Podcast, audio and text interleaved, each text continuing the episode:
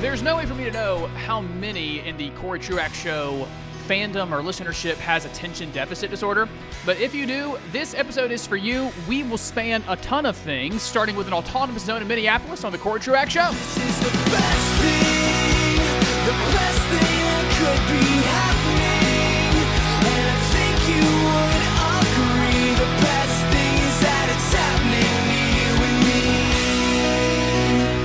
I do my best to make the show feel live and never go back and record parts that I w- was unhappy with. You probably noticed that in the past with noises of my dogs in the background, or as many of you commented last week, you could hear the birds in the background.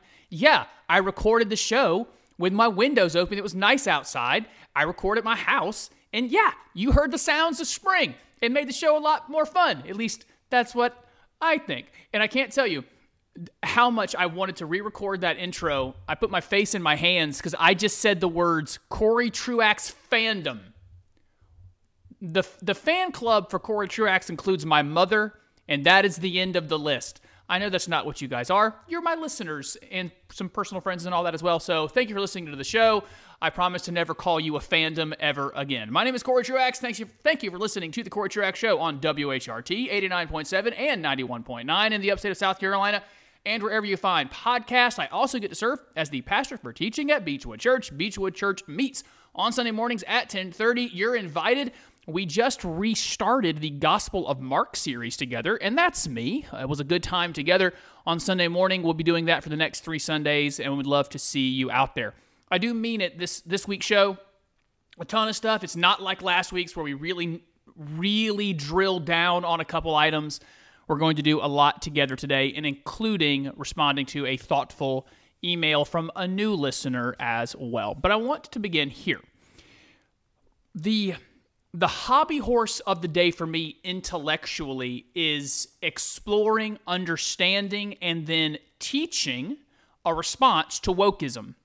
Wokeism is is a movement only in the last couple years, and so it's a new social movement. It's not conservatism, it's not liberalism, it's not socialism. It's its own thing, and it feels again quite occultic and religious, as I've explained. And so, admittedly, my news consumption when I think about stuff to do on the show, when I sit down in front of a Word document to plan a show, a lot of my thinking goes towards what the woke is doing.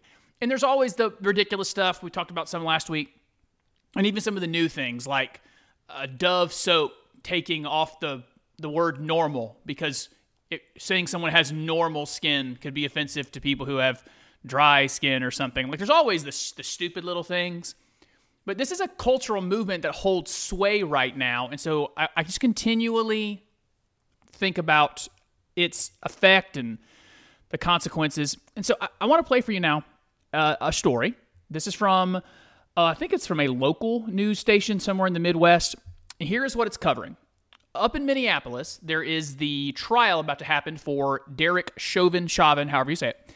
He is the cop in some way responsible for George Floyd's death. Some of you might say his murder, some of you might say his uh, negligence caused death. However you want to say it, I'll let you do that. But the the cop who was leaning down on George Floyd at the time that he died. That trial's coming up. And as the the media regather in that part of Minneapolis, something they're finding is that there is an autonomous zone. You might have heard about one of those back in the summer out in Portland. For whatever reason, the idiotic local, local, local governments and state governments out there decided just to let some people take over a part of their city, unlawfully start their own uh, their own place. Remember, it was called Chaz or Chop or something like that. The it was called the Capitol Hill Autonomous Zone. So yeah, Ch- Chaz. That's what it was called because there was a Capitol Hill in that part of Portland too. Anyway, one of these has happened in Minneapolis as well. It includes the intersection there where George Floyd died. It's several blocks, and uh, they've just been not letting cops in, like it's quote an autonomous zone. And so I want to play for you a story. In the story, you know what? I'll stop it when we get there and explain it. Let me start this about uh, about a one minute in. It's a little bit long here, so we're going to shorten it up. So here is from News Nation, a story about the autonomous zone around where George Floyd died in Minneapolis. And over that square, declaring it an autonomous zone. It's also been a hotbed for violent crime in recent months, certainly in recent days, and activists are not letting police inside. Earlier this week, our First, really quickly, activists aren't letting police inside. That is an insane sentence that should not be happening in the United States of America. The police are the government. This is something I've, I've been asking people on the right to understand for a long time, all the back the blue people. You're just backing the government, to be really clear. Police are a, an instrument of the government. They deserve all the same skepticism that you give government. Uh, it, but they are, at the same time, Christian worldview, biblical worldview. God does institute governments. We are not anarchists. And so the laws that are made, you have to have law enforcement, and that is the men and women on the ground, vast majority of them in, in police forces, decent people just trying to do a good job. And then there are certainly some bad apples along the way. We have all kinds of policing problems we get it, we could get into. But the idea that there is just a spot in a city and we just let some people take it, like we're, we're just grabbing this now. It's, it belongs to us. We're not letting the police in. I know if I'm mayor or governor, I on purpose belittlingly laugh at them. I get on TV and go, "No, honey, I'm sorry, pumpkin. No, no, no. That, that belongs to everybody. You, you didn't you didn't build it. You, you don't own it. That area didn't belong to you. You silly goose." And then I'm sending in the police because you don't get to have an autonomous zone. That's not how life works in a place with any kind of semblance of order. So that's one. It's an idiotic uh, idea that such a thing should be able to exist. It should have been cleared out a long time ago. Here's the rest of the story. News Nation reporter Brian Entin went to the outskirts of that George Floyd Square where he was confronted and then threatened by two people inside the zone. It's a video that has since gone viral. Take a look. area behind. Now, as this gentleman is doing the story, he's downtown this well this area of Minneapolis. He's right at this barricade where it's clear that the autonomous zone has taken place. And in the background, you see two people, they probably start 50 yards away from him. The whole time he's talking now, these two people dressed in all black, including black balaclavas, I think that's what that's called, those face masks that cover your entire face. They're walking towards him. Just just two people in the background walking towards him as he talks. Behind me uh, is the George Floyd Memorial. This is where George Floyd was killed back in May. Take a look. Um, these barricades have been set up by uh, by protesters and supporters of the movement. Uh, they don't allow anyone in, not even the police. It's called So again, don't, don't let anyone in. The police. Now these two people, these balaclava people, have gotten close. It's a little hard to hear, but you can hear the exchange. an autonomous zone. Uh, and You're gonna be in a bad situation here in a second. oh, I thought if we were on this side of the barricade, You're gonna be in a bad situation in a second. what do you mean by Because you've bad been called out for what you are, and you need to get out of here. Please go. Even on You know side of what, the you know what you are. You need to get in your car and go. We're just media. I don't give a who you are. To go ahead You've been called out for who you are. You need to get in your car and go. All right, so uh, very, uh, nice people out there on the welcoming committee for the autonomous zone there in Minneapolis, right? It's a it's a woman who says you need to get in your car and go, and then a guy who says you're about to be in a bad situation if you don't go. Now I know me.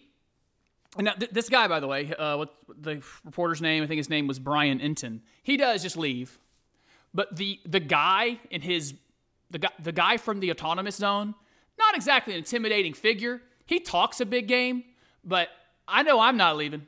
I'm walking right in there. He's by himself. It's just you and this lady. I'll do exactly what I want. I'm in the United States of America. You, you, you little childish plebes with your little autonomous zone. I think you're adorable. You're sweet as can be in there with your little autonomous zone. I would, ha- because this sometimes, listen, sarcasm, belittling, sometimes that's an important tool. They're being childish wokeists. This is part of the woke religion, the idea that they can just set up shop and everyone is supposed to respect the make believe I've established. We said it, we declared it, and so now everyone needs to give us what we want. Not how life works, pumpkin. And I would have handled it a, a little differently. So that's one example of this wokeism that's kind of going it's going insane. They're doing this autonomous zone in Minneapolis. I want to give you another example of this. I'm building to something, I promise. There is here in South Carolina, Senator Tim Scott. Huge fan of Tim Scott, like the guy a lot. He said something that only he could get away with because he is one of the only black senators of the 100. He said the he said these words: uh, "Woke supremacy is just as bad as white supremacy." If anyone else says that, they probably get a lot of trouble. Tim Scott has still gotten into some trouble, but he has some insulation because of, of demographics. That's not how things should be, but that's how things are. The, the world as it should be is where we evaluate every statement for true and false. We don't evaluate statements by who said them. The uh, an, an absolute horrific person can get some things right, and a really good person can get some things wrong. So every statement, every sentence, sentimentality, idea, those should be the things that we evaluate. We don't evaluate by demographic, but the cult, the culture we're in does evaluate by demographic because that's in part what wokeism calls you to do. I could give you some examples of this, but I got to keep moving if we're going to have our ADD show today. So let me play for you this. This is Don Lemon from CNN calling out Tim Scott for saying that. woke, woke supremacists storming the, the Blinken Capitol. Where are the woke supremacists attacking police? Where the woke supremacists hunting police officers in the halls of the Capitol and beating them with Blue Lives Matter signs with white supremacist insignia on their shirts and carrying white supremacist paraphernalia? Guess So he thinks he has a good argument here because, again, I have found, man, folks on the left, they think that their January 6th thing is some kind of card they can just play for the rest of their lives. So wh- where we sit out, outside of woke supremacy and certainly outside of white supremacy, what, what needs to be able to happen is you condemn both. What, what white supremacy is, is sinful. It fits into the category of, uh, what is that in James? The, the concept is partiality. Partiality is the concept that you don't you don't treat people differently by whatever group they're in. So racism is a sin, white supremacy is a sin. But to to make clear here the the concept and the principle, if you look at a definition of white supremacy, there is definitely a woke supremacy. White supremacy would say that white people constitute something superior, that just by their nature, they have uh, they, they should be included in some things and we can exclude others who don't fit into this category. That is absolutely the case with wokeism. It is an ideology of supremacy to the point that if you are not woke, if you don't speak its language and say it's shibboleths, it will kick you out. It will try to destroy you. Now, I make that case again this week with just a couple examples to get to here. I have some more wokest thoughts, but I got a good email that asks, okay, well, then what do we do? You, you, you've, you've established the problem. We believe you. What do you actually do with the world in which we live where wokeism holds sway? I have some thoughts on that that won't surprise you. Maybe nothing new, but some things to retread, and that's important. We'll start on that when you come back for the rest of the Corey Truax Show on WHRT, his radio talk, and wherever you find podcasts.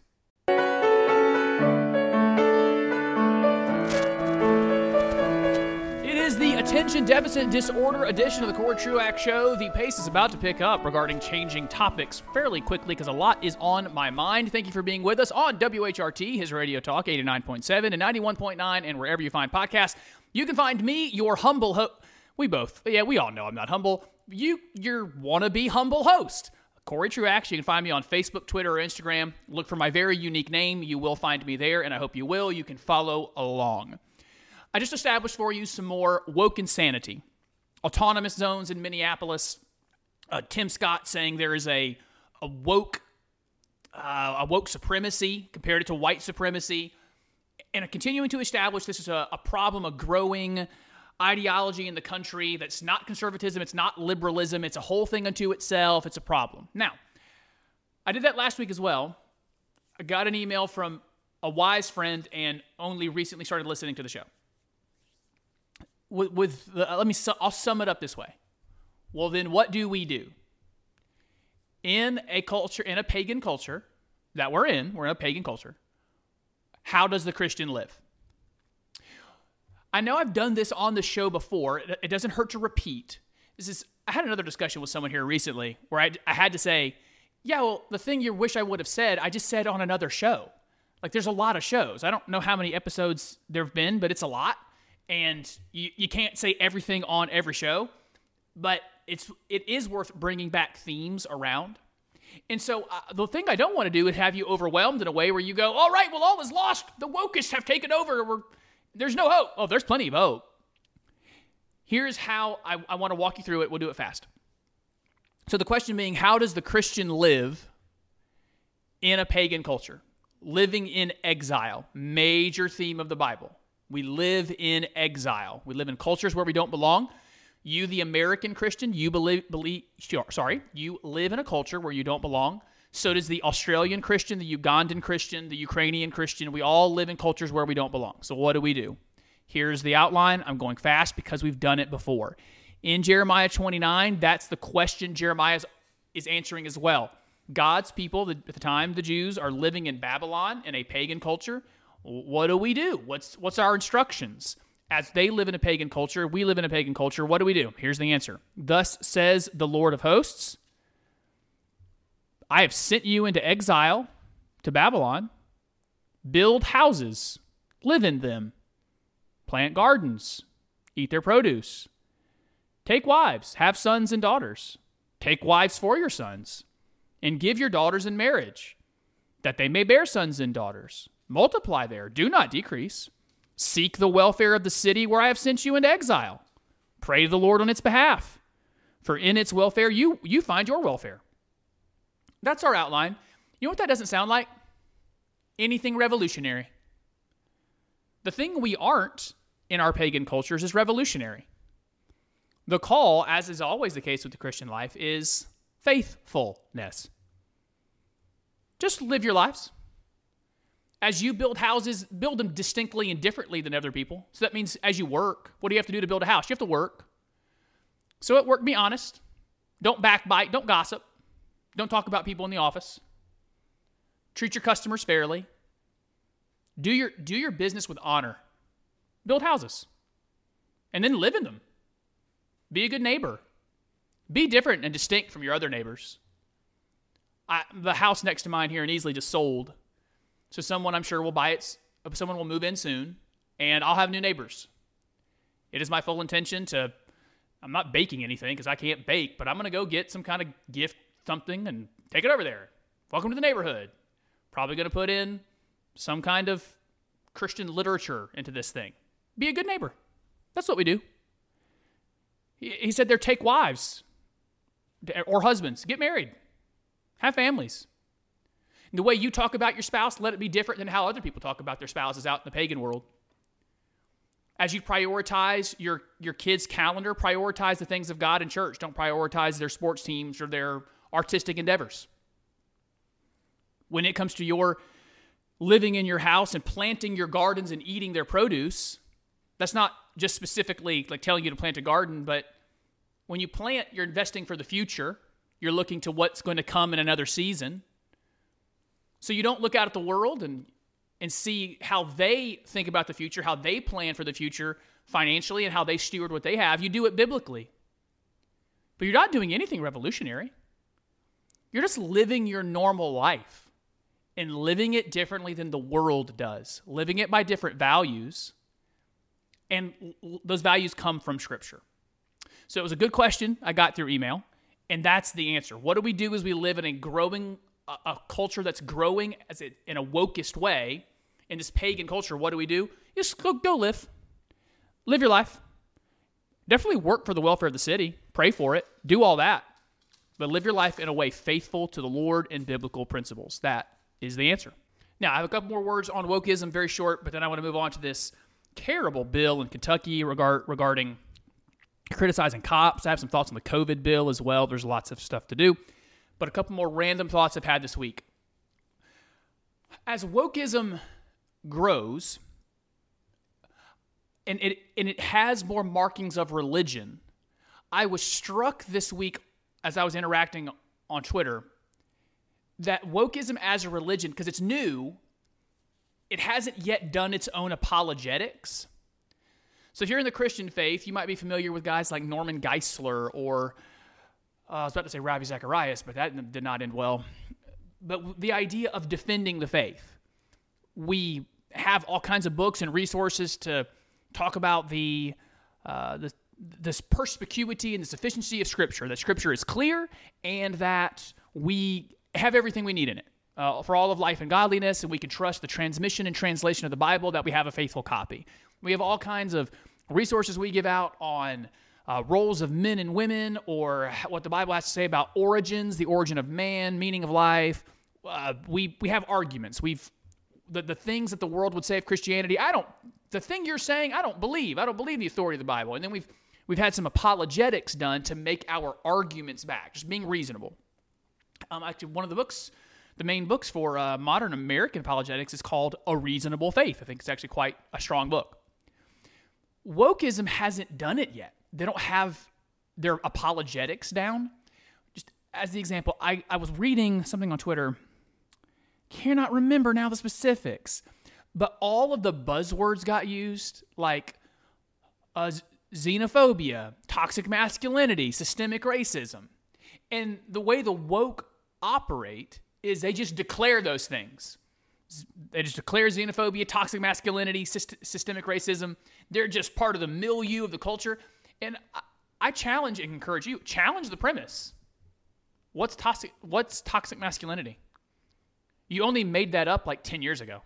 You- And when you made it up as a concept, you talked about it first on New York subways as man spreading, men sitting with their legs too far apart. Yeah, you're going to have to prove that to me. And th- they say it with such such clarity that it's just they're just morally true. You know what they sound like? They sound like Puritans. They they sound like heck. They sound like the the Catholics of the Spanish Inquisition. They just declare it. We made it up. Toxic masculinity. It's real. Even even with things I, I would I have more I have a natural inclination to to see, like a, the idea of a systemic racism. I have found myself in conversations where I go, "Oh, we're not talking about the same thing because we only made up this term in the last decade, and everyone has a different definition." And so, if you challenge those definitions, wokeism has not done a good job yet of their own apologetics. And my encouragement to you on any of those conversations is to gently be gentle, but push on all those. The same way that we would say we believe in penal substitutionary atonement. That's what we believe about Christ on the cross, that he was paying the penalty for sin as a substitute for us that then covers the sins of the redeemed. And someone says, Well, I don't believe in penal substitutionary atonement. I don't even know what those words mean. All right, well, let me tell you about it. I have an apologetic for that. When, when we would might say something like, we believe in when it comes to gender roles, the idea of complementarianism. The outside world doesn't know what that means. And so we would need to explain it to them. And so that's how it's important, I think, for us to treat the, their terms. They've come up with doctrines. Toxic masculinity is a doctrine, systemic racism is a doctrine. And we challenge the doctrine gently. They're practicing their religion, and we just push on it a little. Ask them questions about their religion like we would ask about our religion. Or, excuse me, as they would ask about ours. Uh, two more random thoughts on wokeism. I started thinking this is going to happen, and I'm not sure. I'm not sure if it's good or bad. I lean towards good.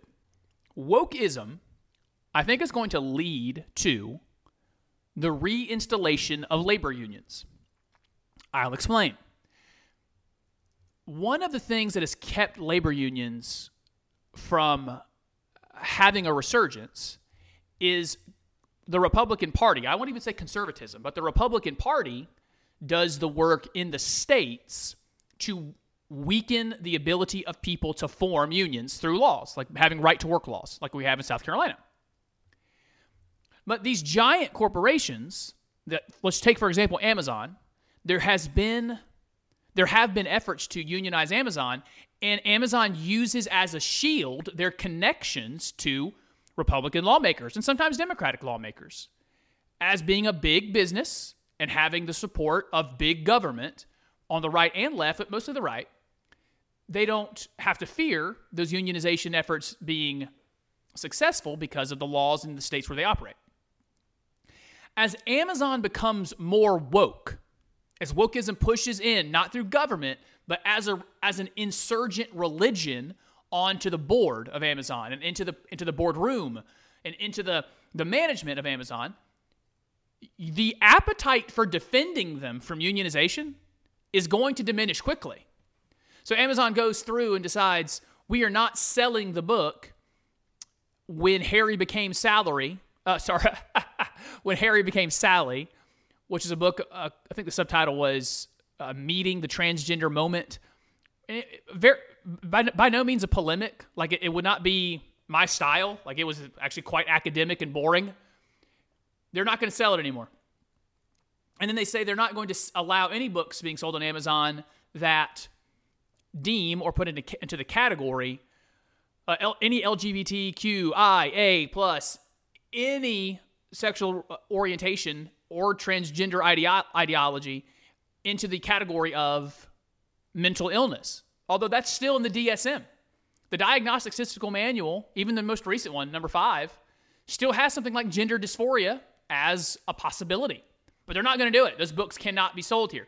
And as wokeism takes over those places, the appetite for people like me to defend them from unionization, we just go, yeah, you're on your own, man. I got what, whatever happens to you happens to you. And I've talked about unions on the show previously that they had a very important role in the teens, 20s, and 30s. Unions went dark because they started existing only for themselves. They stopped existing for the union members. The union as the institution became the point. And so they just became an economic encumbrance. And I think we're at, we're at a historic low for union membership. It's, it's, it's something like 7 or 8% in the country. It's a tiny little group. But I could see it be uh, getting reinstalled. And with no defense from people like me, because we, the, those corporations, as they woken, become awakened, awakened, I don't know, as they adopt this religion, we're not, we don't have any interest in defending them. Final thing. I I'm going to expand this word wokeism now into leftism. Leftism and liberalism again are different. There's at least three things here: wokeism, leftism, liberalism. I I see, especially out on on Twitter, where I go take a look at what's going on in the political world. There is two things that I'll just give you my as a synapses fire. There seems to be a recognition that we're in some kind of cultural degradation. The United States is degrading. Things aren't getting better. And one way I disagree with that, right? Because the, like, scientifically and uh, technologically, man, we're better than we've ever been. This is what an incredible place. But we feel like the culture is disintegrating. We are not integrated. We are coming apart. And then there's a big group of people who seem to think that leftism is the cure for that to bring us together. And what occurs to me is leftism is both the cause and destination of our degradation. Now, le- leftism is just a, a, a symptom of a, a human nature problem. Human nature is an issue, and leftism is born of a broken human nature. But the leftist ideas is are what have caused us to degrade. So, for just example, uh, the nuclear family used to be the building block of healthy societies. Leftist cultures are the ones that said nuclear families are not important. We can do away with it. We can do away with dads and moms. Kids don't need them. It's leftist ideologies that do away with the idea of a hard a hard day's work is how you earn. It's how you build your own life. The idea of individualism, being responsible for yourself, but and instead leaving your responsibility to other people to take care of you. These are leftist ideas, and they degrade hum, the human image. They, they, they degrade humanity. And so the ideas that degrade us as a culture cannot save us, but we can end up in their destination. And unless the Lord wants to do something revival related, unless the the American church has some kind of revitalization in this culture, we do know where we're headed. Left leftism seems to seems to be our trajectory. And uh, this, it's funny that folks on the left, they seem to know that. Like they seem to know if things continue this direction, we're going to get our way on a lot of stuff. It may take a few decades, but we're going to get our way on a lot of things. At the same time, they seem to recognize the culture is degrading and coming apart as you as you're winning. Like, n- name a place, name any place that traditional conservative ideas are winning. N- name one part of the culture where that's the case. They're not, it's not there. In all the cultural institutions, leftism reigns supreme. And nevertheless, they look at they look at a, a culture that they're they're in charge of and is falling apart, and they can't see a problem there. That they're in charge of a culture that's falling apart. Okay, I have been beating up on wokeism for a while here. I want to uh, switch for this reason.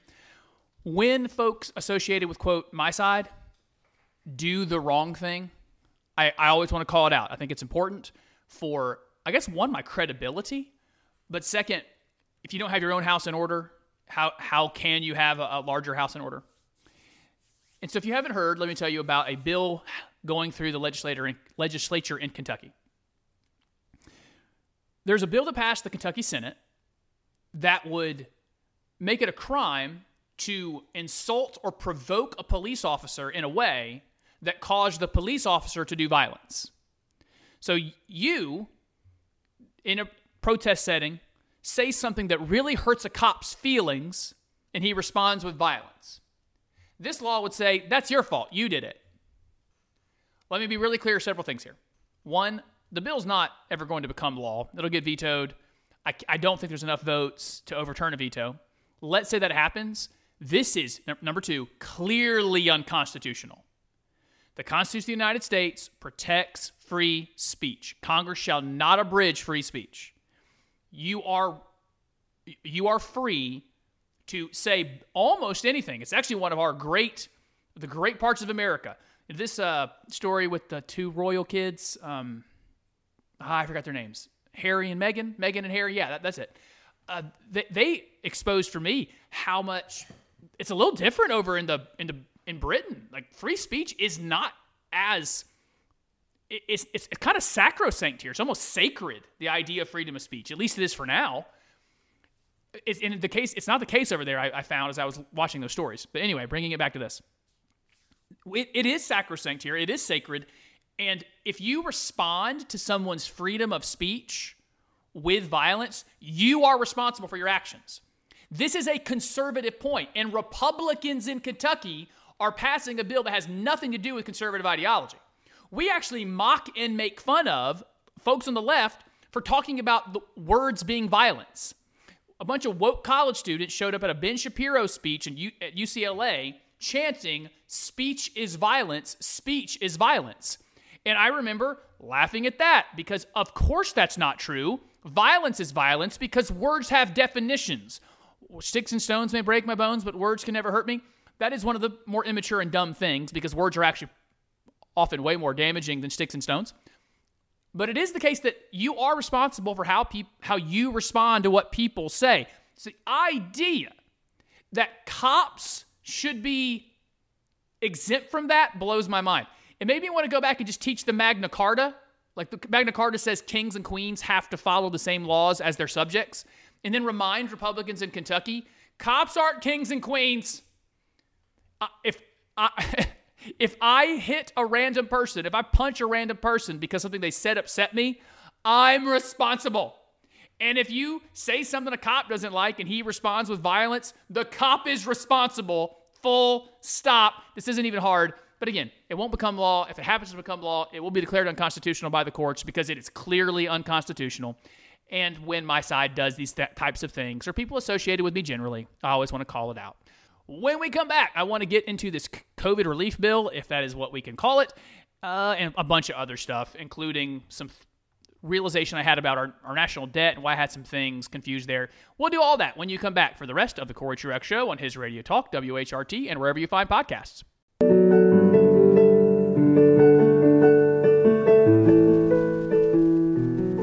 Welcome back to the Corey Truax Show. Glad to have you with us. If you would be so kind to share the show, I would be grateful. You know, Charlie, he's a contributor to the show financially. You can do that too. Anchor.fm, Anchor.fm. Look for the Corey Truax Show. You become you can become a monthly contributor. He also often finds like the best quotable thing or maybe the most interesting topic of every show and shares it on social. You can do like that. Maybe you maybe you won't be quite as clever. Maybe you won't find the same quotable moment. but I highly encourage that behavior. Uh, so I, I need to find some incentive for that behavior. I, I can't do this right now, but I I got I just gotta. You know what? I have I have a place for this. There is right now in the Atlantic a op-ed, an opinion editorial. This is get this. This is a secularist left winger. This is his headline: America without God. As religious faith has declined, ideological intensity has risen. Will the, will the quest for secular redemption through politics doom the American idea? Anybody else been saying that for two years? Anybody else been saying that the fact that we became less religious, it ended up being the case that we replaced our religion with politics, and now the fervor and passion that was once reserved for religion moved into government? Anybody else? that's that's me. I'm talking about me. If you haven't picked it up with my sarcasm yet, I'm saying, "Welcome to the party, pal." That's from Die Hard. That's a Die Hard reference. Welcome to the party, though. I've been saying that for a long time. I can't get into that right now. But since I am in a "I told you so" moment, I have another "I told you so" that I want to tell you about. From this is from AP News, so from the Associated Press. Their headline was something like virus tolls are similar. Here's the headline Virus tolls are similar despite governors' contrasting actions. Anybody else say that?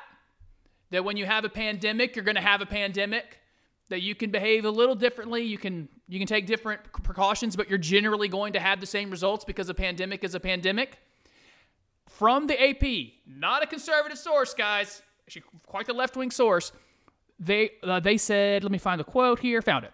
Though research has found that mask mandates and limits on group activities such as indoor dining can help slow the spread, can help slow the spread of the coronavirus, states with greater government imposed restrictions have not fared better than those without them. Let me explain. From the, from the story, California and Florida both have COVID 19 case rates of around 8,900 per 100,000, according to the Centers for Disease Control and Prevention and both rank in the middle for COVID 19 death rates. Florida is 27th and California is 28th. Can we all get our heads around that? That's before you take America and compare it to other countries. I understand the fervor around mask mandates and uh, all the restrictions, but the data, the science, is telling us something different. California has been one of the most restricted places the last year. They wrecked their economy Florida was opened by Memorial Day. They sent their kids to school in, in September at normal time. And the result that California had and Florida had, by the way, Florida, much older state. That's where the, all the old people congregate. If there was a if that if there was a target rich environment for COVID, it was Florida. And nevertheless, they fared about the same. 8,900 per 100,000, got it. About the same on death rate. One of them shut down completely. One of them was basically open within three months. They didn't, they didn't have a mask mandate in most places. They had an encouragement. And again, establishments can do what they want, and a lot of establishments were doing what they want. This is, has this has been one of the most frustrating things for me around COVID is looking at places handling it very differently and not getting different results. Because you know who would want different results? Me. I'd love that. I'd love to see one of them get a different result. And then I would say, let's do what they're doing because they're apparently doing something that's working. I want to do what works. I want to do what's going to protect people until we can get them vaccinated or whatever. And it just worked out the same. Also, from this story, Connecticut and South Dakota are another example. Both rank among the 10 worst states for COVID 19 deaths. Yet, Connecticut Governor Ned Lamont imposed numerous statewide restrictions, while South Dakota Governor Kristi Noem issued no mandates. So you have one of the most highly restricted areas, Connecticut. And this is even after Connecticut's upsurge, because you got to remember, you have some statistics here that could be faulty. So I looked into it. Connecticut got hit early. It, that, those first three states, New York, New Jersey, Connecticut, got just slaughtered in the beginning. But even after their original uptick, they, the, the the way that they've handled COVID between South Dakota and Connecticut, very, very different and about the same results. And I I said that. I said that about a year ago. because a pandemic is a pandemic and there's only so much control we can have. I know it feels like emotionally, you want to feel like we can get control over something. But that is not the nature of these types of things. You can't control hurricanes and you can barely control pandemics. When they come, they come. Okay, so I had to do that. I had to do the, uh, hey, I told you so thing after seeing The Atlantic write a story that I could have written two years ago just from a different perspective. All right, we got to get to this COVID bill. I'm, I'm not a fan of how they did it. I, I was on board for needing to do something. I think I've been fairly consistent on that throughout the, the process of dealing with the economic and financial problems of a pandemic. My, my logic tended to be on the, the first round. I guess, I guess that would have been last March or April, probably, about a year ago. It was that the federal government wrecked the economy through encouraging restrictions and lockdowns. And if the government wrecked your economy, the government owes you money. So I was on board. I, I was not on board with giving people like me money because I was not affected. I wish we could find a way to be more targeted. That was back then. And I have the same opinion now.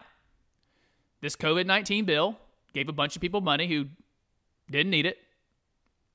I mean, I, it hit, I got it. I got a, I got, checked my account on like Saturday afternoon and I was like, oh, I have money I shouldn't have, but I, got, I don't know. I'll call it a refund or something um, because they take they do take plenty from me. But this COVID bill, beyond that, besides it not targeting people and then giving a bunch of people money who don't actually need it, I, I wish we could just do a COVID bill, something focused on that. But as a couple examples of how they didn't do that, I get the daily New York Times rundown. I think they call it the rundown. I, I think I'm right. But they just give you the, the big stories from the day. And uh, of course, it's from a New York Times perspective, so it's, it's not my own. But one of the headlines a couple weeks ago on the rundown was something about ending child poverty or a revolution in child poverty. And I started reading the article, and it was about the COVID 19 bill. And I, I wanted to just yell, um, I don't know if you guys know, but child poverty is different than COVID 19. Do you think they're the same? A new child poverty program is not supposed to be in the COVID 19 bill. Let's do a COVID 19 bill. And then if you want to do something on child poverty, let's do that.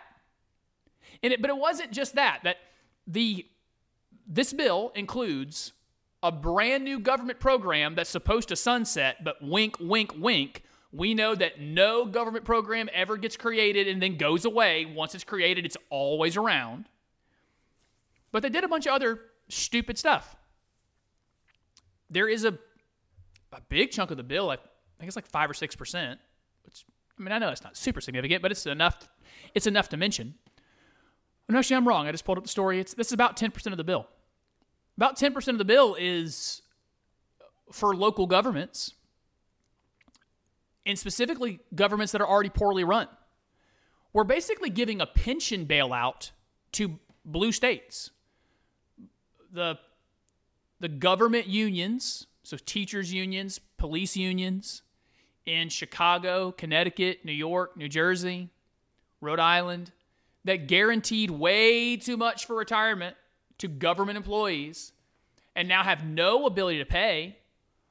Now they're getting bailed out by states that didn't do that. South Carolina, Georgia, North Carolina, Florida, we're bailing out states that we shouldn't be bailing out. It's not something the federal government should be doing. To New York, to Illinois, to Connecticut, to New Jersey, if you made those deals, you got to fix your own problem. We don't come together to fix that. But that's that's in this bill. Does that have anything to do with COVID 19? No. We're just bailing out bad pension deals. They made a change in Congress to a part of the bill that has a formula for unemployment. So when it comes to how how much money each state gets, they include it in the formula. Well, how unemployed is that state? And when you add in that formula, blue states got a lot more. I'm not surprised by that, but consider the perverse incentive here. The states with higher unemployment rates are states that chose to shut everything down. South Carolina's unemployment rate's not that bad. Florida's is not that bad. The Dakotas are at full employment. Out west, Nebraska, Kansas, unemployment's fine. People are working. And so the states that chose to work and continue to operate in life are bailing out the states that decided to shut everything down. That's not fair. It's not a fair way to run. And then there was also this it is a lot of debt. We are rolling in it. And uh, re- recently, I got a good comment that I want to, uh, on social media I want to tell you about. Before I do that, um, about the debt. The Washington Post, the second most liberal newspaper there is, their editorial board recently put out a editorial about this, saying we we do have to do something about the debt. Like they, I think the the article opened with two sentences. It said there's two things we know about the debt. First, the the limits on debt and the consequences of it is not at all what we thought, not what economists thought. Number two, it can't be infinite and there will be consequences. So people like me for years, we said if you continue to run up the debt, you're going to cause inflation. It's, uh, the the dollars won't be worth what they were. We start pumping more money than God ever created into a system, artificial dollars, then prices are going to go up. We're going to have a, a bad inflation problem. The in, in part that has not happened because what happened to us economically happened to the whole world. So when it comes to economies of scale and dealing with uh, the other places people could invest, the dollar, the American economy, still we were the uh, we were the best looking of all the ugly horses to bet on. All the horses were hideous, but we were still the best one, and so investment stayed here during a pandemic. But there is eventually that that spot. I, I don't know when we hit it, but we are going to hit a spot here where there's got to be consequences to this. The rules of just logic and economics that have worked for literally thousands of years say there will be consequences and it will be inflation. That's what's going to happen.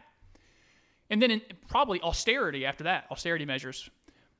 Cody Fields of the Westminster Doxology podcast, which you should listen to, they recently had a really interesting episode with a guy who wrote a book. I would just say a book on biblical economics. It's really good stuff. Good, uh, good conversation with him. He commented to me on Facebook that it's it's likely here the issue is the scale of the economy. We have had incredible growth rates since the tech boom. Go through the 90s tech boom, we hit the we hit the bad part there, the housing market in 08, 09, 10. But we've been growing. I mean, especially the last five years, the economy was booming. And so the GDP was going up at a pretty high rate to support the the overspending and support the debt.